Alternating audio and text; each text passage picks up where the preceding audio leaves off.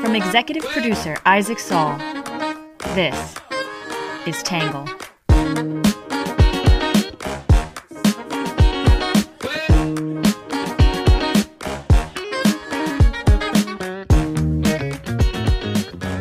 Good morning, good afternoon, and good evening, and welcome to the Tangle Podcast, a place where you get views from across the political spectrum, some independent thinking, without all that hysterical nonsense you find everywhere else. I am your host, Isaac Saul, and today I am coming to you live from Bucks County, Pennsylvania.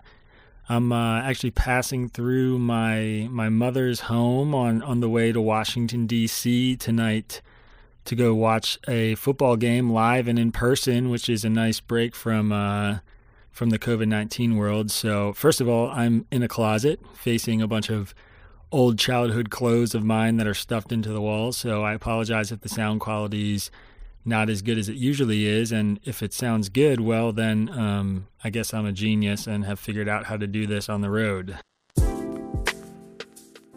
Uh, first of all, before we jump in, I just want to let you know that tomorrow we are going to be doing a subscribers only Friday edition that's sort of a look at the rejection of the recall effort of Gavin Newsom in California, what it means for Democrats and national politics as a whole. If that's something you'd be interested in, it is again for subscribers only tomorrow, as most Friday editions are. You can go subscribe at readtangle.com backslash subscribe.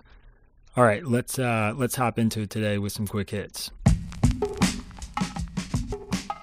Number one, Simone Biles and a group of U.S. gymnasts testified before the Senate yesterday about how the Olympic Committee and the FBI failed them and allowed years of sexual abuse by Dr. Larry Nassar.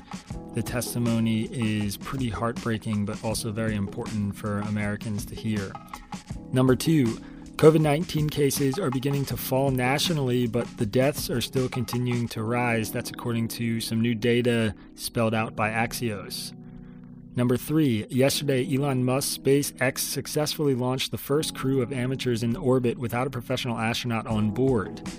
Number four, Pennsylvania Republicans have approved subpoenas for the personal data of millions of voters, advancing a probe of the 2020 election in a key battleground state. Number five, U.S. retail sales rebounded in August, a sign of economic resilience despite the spread of the Delta variant.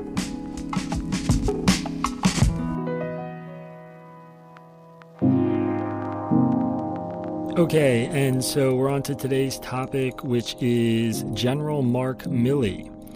In a forthcoming book, Bob Woodward and Robert Costa allege that Milley, who is the chairman of the Joint Chiefs of Staff, which is the highest ranking and most senior military officer in the armed forces, was single handedly taking action to prevent President Donald Trump from ordering a dangerous military strike or launching a nuclear strike towards the end of his time in office. Details of the book were initially reported by the Washington Post, which is where Costa works, and CNN, which saw an excerpt of the book. In the book, titled Peril, Milley was apparently so shaken by the attacks on the U.S. Capitol that he was, quote, certain Trump had gone into a serious mental decline shortly after the election. He responded to this fear by calling a secret meeting in his Pentagon office and instructing top senior military officials to ensure that he was involved in and notified of any orders for a military strike or to launch a nuclear weapon. At one point, after receiving intelligence that China believed the U.S. was about to attack, Milley even contacted his Chinese counterpart to assure him that the U.S. was not considering a strike.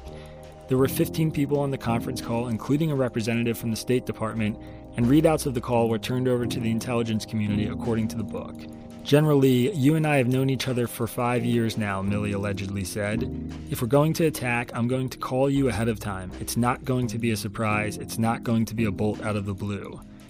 Milley, who is now serving in the same role under President Biden, immediately came under criticism after the excerpts of the book were released.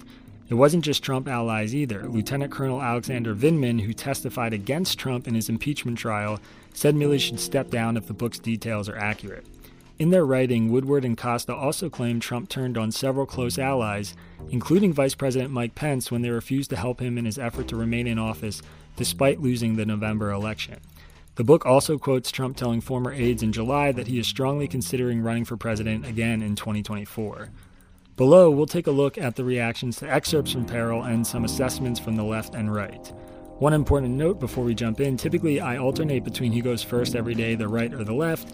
But today I'm going to keep what the right is saying first because I think it just makes more sense as a story for the purposes of what we're talking about so you can kind of hear the criticism of Milley before you hear the defense of his actions. Then, as always, I'll share my take.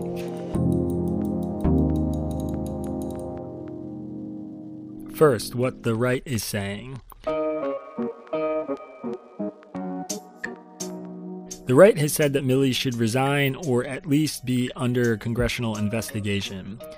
In USA Today, David Mastio said Milley should step down after he went too far in preparing to resist Donald Trump's orders in the closing days of an unstable presidency. Milley prepared his senior officers to slow walk any orders from Trump to use nuclear weapons or start a military confrontation with China, according to a new book. That's an appalling step toward shredding civilian control over the military, a bedrock constitutional value that the chairman is sworn to uphold, Mastio said. However, it is an understandable step given that Trump was living in a fantasy world as he whipped up his followers into a frenzy that led to terrorism at the U.S. Capitol and a crazed attempt to overturn the election. But, Mastios wrote, Milley went even further. In reassuring his Chinese counterpart that no attack was coming from the United States, Milley promised to call and warn of an impending U.S. attack if Trump ordered one. Such a call would have inevitably cost the lives of American troops tasked with following the orders of the lawful commander in chief. Milley's efforts to thwart the potential damages of an unhinged president became a betrayal of the men and women he commands. No leader can make such a promise and retain the support of the military personnel he oversees. In The Federalist, Jenna Stocker said that Milley disgraced the U.S. military.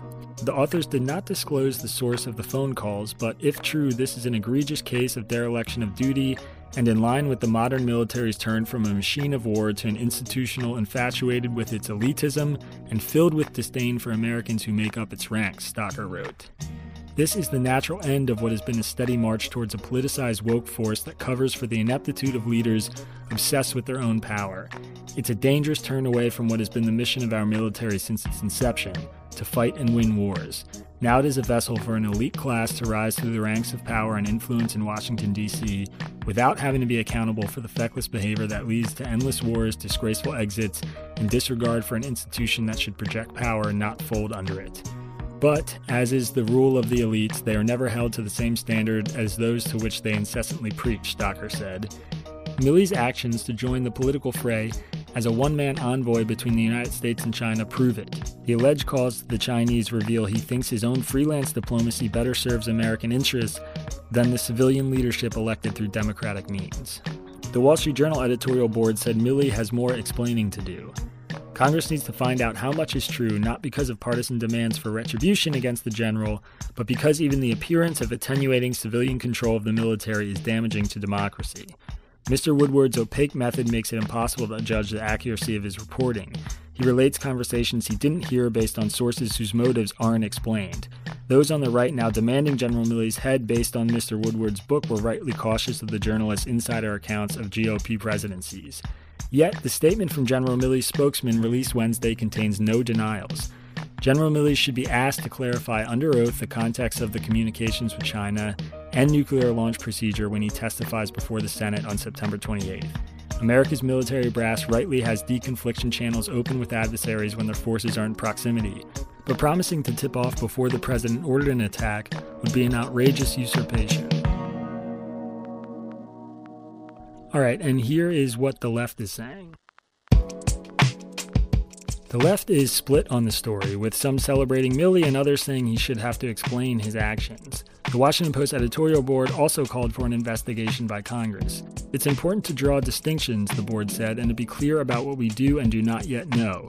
General Milley feared both what out of control Mr. Trump might do and how, on the other hand, China might misinterpret U.S. intentions amid U.S. political turbulence. Through back channels before and after the election, the general tried to reassure his military counterpart in Beijing of the United States' peaceful intentions. Two days after the attack on the Capitol, having spoken with House Speaker Nancy Pelosi and agreed with her that Mr. Trump was unstable, General Milley arranged for a delay in military exercises the People's Republic might have seen as provocative. No doubt General Milley explored the limits of his constitutional authority, the board added. This could be quite benign if he was simply telling China's top general, as Peril reports he did on January 8th, we are 100% steady, everything's fine. What could be considerably less benign is the pledge General Milley reportedly made to alert General Li ahead of any U.S. strike. If we're going to attack, I'm going to call you ahead of time. It's not going to be a surprise. According to Peril, this came in the October 30th call before the insurrection and indeed before the election. We struggle to understand what circumstances, absent clear authorization from civilian policymakers, could justify offering a foreign adversary such a pledge. In Bloomberg, Timothy O'Brien took issue with the idea that Trump was in some kind of mental decline that General Milley was worried about after the election. Did Trump suddenly go into a psychological slide in 2020 that made him more dangerous than before? O'Brien asked. No, it was obvious to anyone watching closely that he would rather burn down the House after the 2020 presidential election than acknowledge defeat. He warned of electoral fraud before the 2016 election, too, and he continues peddling the same myth today. It's utterly predictable because he doesn't change. People supporting him or advising him who may have thought otherwise were kidding themselves. The risk that the country, the rule of law, and our institutions still confront stems from that reality. The Republican Party continues to embrace and foment Trumpism, O'Brien said. Much could still go wrong, and we can't rely on military leaders going rogue to protect us from rogue presidents. I'm glad Milley took the steps he did, and I honor his military service, but the fact that he had to maneuver around Trump demonstrates how broken things are. Milley is a sophisticated and dedicated public servant, and he was well aware of how his actions would appear. Max Boot cheered Milley's decision in a Washington Post column. The two books paint a consistent picture of a president who is judged a clear and present danger to U.S. national security by his own top general, Boot wrote. Milley should be commended for acting to limit the unhinged commander in chief's ability to overthrow the government or start a war. Milley had no choice but to do what he did, but his actions will further enrage the right and widen the divide between the military and the Republican Party. If Trump or a Trump loyalist comes into power in 2024 or 2028, expect a purge of officers who are deemed loyal to the Constitution rather than to the president and the Republican Party. There is no obvious legislative fix that would stop the president from ordering the military to launch a coup. We are dependent on the devotion of the armed forces to the Constitution to forestall that nightmare, but it is possible to prevent the president from starting a nuclear war for political purposes. Senator Edward J. Markey and Representative Ted Lieu have introduced legislation to prohibit the president from a first use of nuclear weapons unless Congress has declared war. It is imperative for Congress to pass some such limitations on the president's nuclear use authority before another unhinged president takes office. We suffered badly enough under Trump. 400,000 Americans died of COVID 19 while he was in office, and insurrectionists invaded the U.S. Capitol. Yet it could have been far worse and could still be in the future if we don't act today.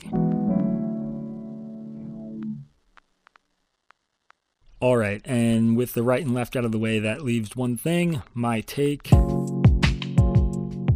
So I'll show my cards first and then add some color. General Milley should resign, or at the very least be replaced. That's number one. Now, I'm not actually sure it matters what the finer details are that come out here. Milley had a chance to deny these allegations, and he didn't. Nothing at all in this reporting, even remotely, is in the same stratosphere as the allegation that he told a Chinese military general he would give them a heads up about an impending strike. That's something that's so over the top and out of this world, I was struggling to believe it until Milley declined when he had the opportunity to deny it. That alone is enough for letting him go. But just zoom out here for a second, look at the larger picture. This account, which is quite damaging to Milley's reputation, comes on the heels of the last few weeks in Afghanistan, which was an operation he bears some responsibility for as the chairman of the Joint Chiefs of Staff. Those failures and the debacle of the withdrawal already had him in the hot seat. A gossip laden book like this from two famous reporters detailing Milley undermining the commander in chief that's not going to sit well in military ranks, even among those who loathe Trump. Look no further than Lieutenant Colonel Alexander Vindman, who already said he thinks Milley should resign if these allegations are true. Vindman, again, is the guy who testified against Trump in the impeachment trial and single handedly tried to take down his presidency. I also want to note, though, a few other things not being talked about enough here. One is that, believe it or not, Milley is not in the chain of command for a nuclear launch. Fred Kaplan wrote about this in a really detailed, accurate way in Slate, and he is basically laying out the case that Milley's supposed to be consulted if the book's details are to believe on a, something like a nuclear launch. He's not supposed to be directly in the chain of command. So if this dramatic meeting happened where Milley was telling people, hey, make sure you give me a heads up if there's going to be a nuclear launch, that's kind of his job. That's not some big, you know, out of left field dereliction of duty. That's him reminding people this is how the chain of command works on a launch. I'm not in it, but I'm supposed to be consulted. Now, Milley could have advised Trump against it, and Trump could have just ignored him and done a nuclear launch anyway. And that's how the chain of command works. Trump, Trump is the commander in chief. From the looks of it, though, it just seems like Milley wanted to know what was going on and be looped in, which is not nearly as wild of an event as some of the accounts seem to make it out to be. The other important thing here is Trump. I mean, uh, you know, I hate to say this, but if we're going to take the details of this book at face value, which it seems like a lot of people are, and I'm not saying we should, but if we are going to take the details at face value, they're a lot more damaging for Trump than they are for Milley. I'm not sure it's even remotely close. Costa and Woodward describe a White House where top aides, top generals, the vice president, and Trump's most longtime loyalists, basically every single person who knows him and is around him, thought that he was totally off his rocker, out of control, liable to start a nuclear war because he was pissed off about the election or thought that it was stolen from him. I mean, he spent the final days in office telling Pence that he no longer wanted to be friends if Pence didn't try to obstruct the election results from being certified. Just let that soak in for one minute. Now, should we take this stuff at face value? I'm more skeptical of that. So many people have come out of the Trump White House eager to make a mint off a book deal or restore their reputations with off the record comments. Delineating who the good guys are or the bad guys are is pretty tough to do, precisely because the chaos of the Trump administration produced so many backstabbers and fibbers. Stephanie Grisham, the longtime aide to Melania Trump, is the latest. She just wrote a whole book about how hard she tried to stop the absurdities in the Trump White House, talking about how she tried to prevent people from, you know, overthrowing the election or whatever, only for former aides then to share text messages with Politico showing that Grisham was a willing and enthusiastic participant in all of that nonsense after the election until she wanted to write a book about what a saint she is. So, could this be more of the same? Could Milley himself be the source for the stories we're reading? Who's leaking this stuff? Who's putting it out? What are their motivations? Those are great questions from the Wall Street Journal editorial board, and I wouldn't doubt any of it for a second. I mean, I think it's totally possible there are some other things at work here unrelated to Milley's reputation or Trump or whatever. So I'd welcome an investigation into the details, and as a curious reporter, I'd love to hear Milley go under oath in front of Congress. When he does, I'm going to be watching. I want to hear these questions asked. I want to know what happened, but I doubt anything there is going to change my mind. Milley should resign, not just because of this story, but because his credibility shot and because he's part of a military class that rarely faces repercussions for its mistakes. We have an opportunity for accountability now, not just for the allegations in the book, but for the entire body of work from Milley, and it'd be good for the country if he stepped down.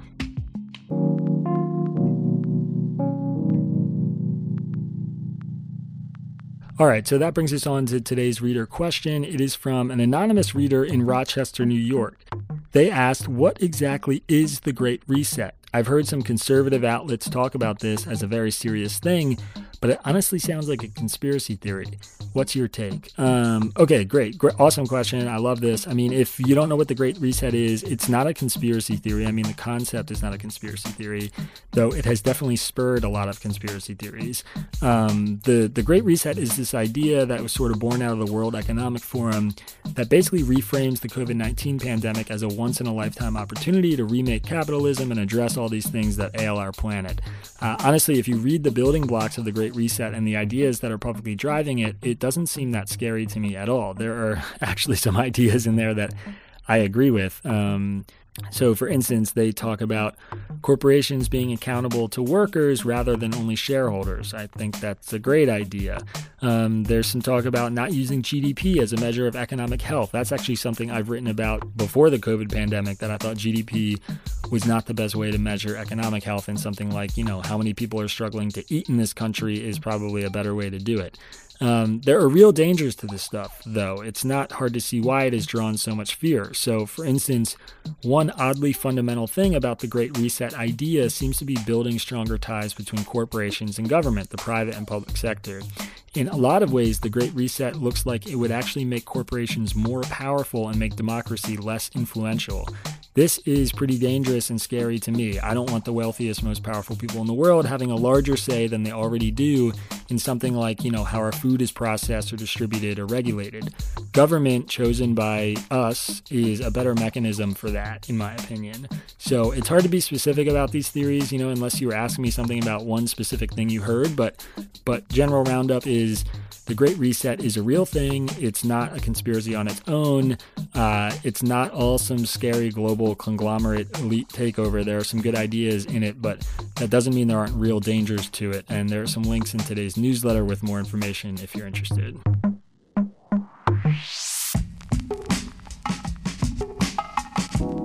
Okay, and the story that matters for today Afghan refugees are headed to 46 states across the U.S. About 37,000 Afghans are set to be relocated to many states, with California taking 5,255 as inheriting the most, and Texas taking 4,481 as taking on the second highest number. Hawaii, South Dakota, West Virginia, Wyoming, and Washington, D.C. are not receiving any refugees, and the 37,000 refugees coming are just the first group to immigrate to the U.S. There are going to be more, and it's going to be pretty interesting to watch how the U.S. government handles them because of the really unusual nature of them leaving Afghanistan.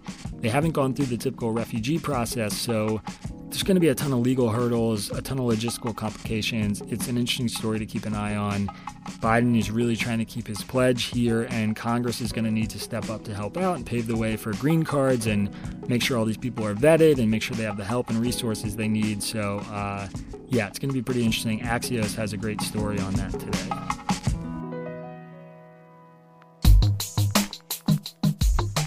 And today's numbers section negative 8%. That is the drop in the daily average of new COVID 19 cases over the last 14 days.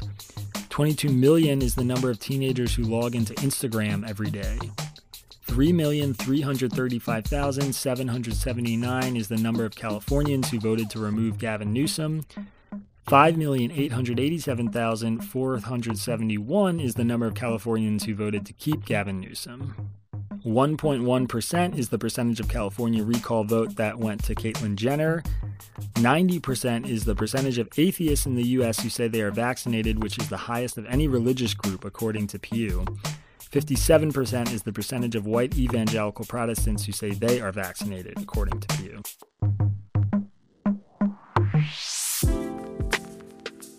Our Have a Nice Day story. Uh, this is a pretty interesting one.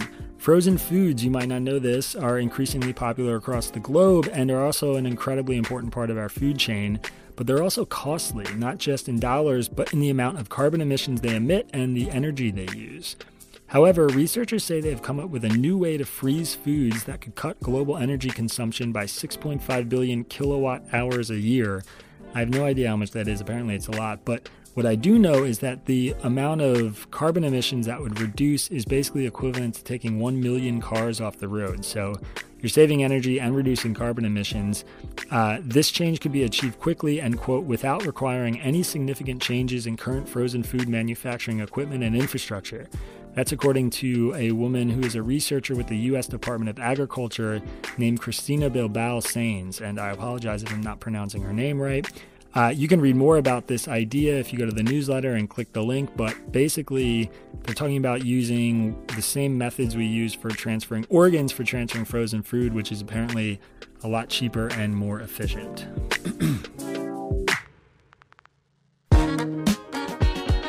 All right, everybody, that is it for today's newsletter.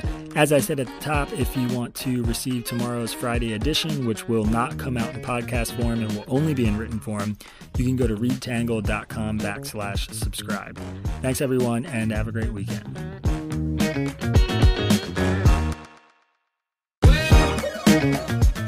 Today's podcast was written by me, Isaac Saul, the Tangle News founder, and it was edited and produced by Trevor Eichhorn. The music for the podcast was done by Diet75. Our newsletter is edited by Sean Brady, Bailey Saul, and Ari Weitzman. It is also produced by my social media manager and right hand, Magdalena Bokowa. Thank you so much for tuning in. And as always, if you want more, go to readtangle.com.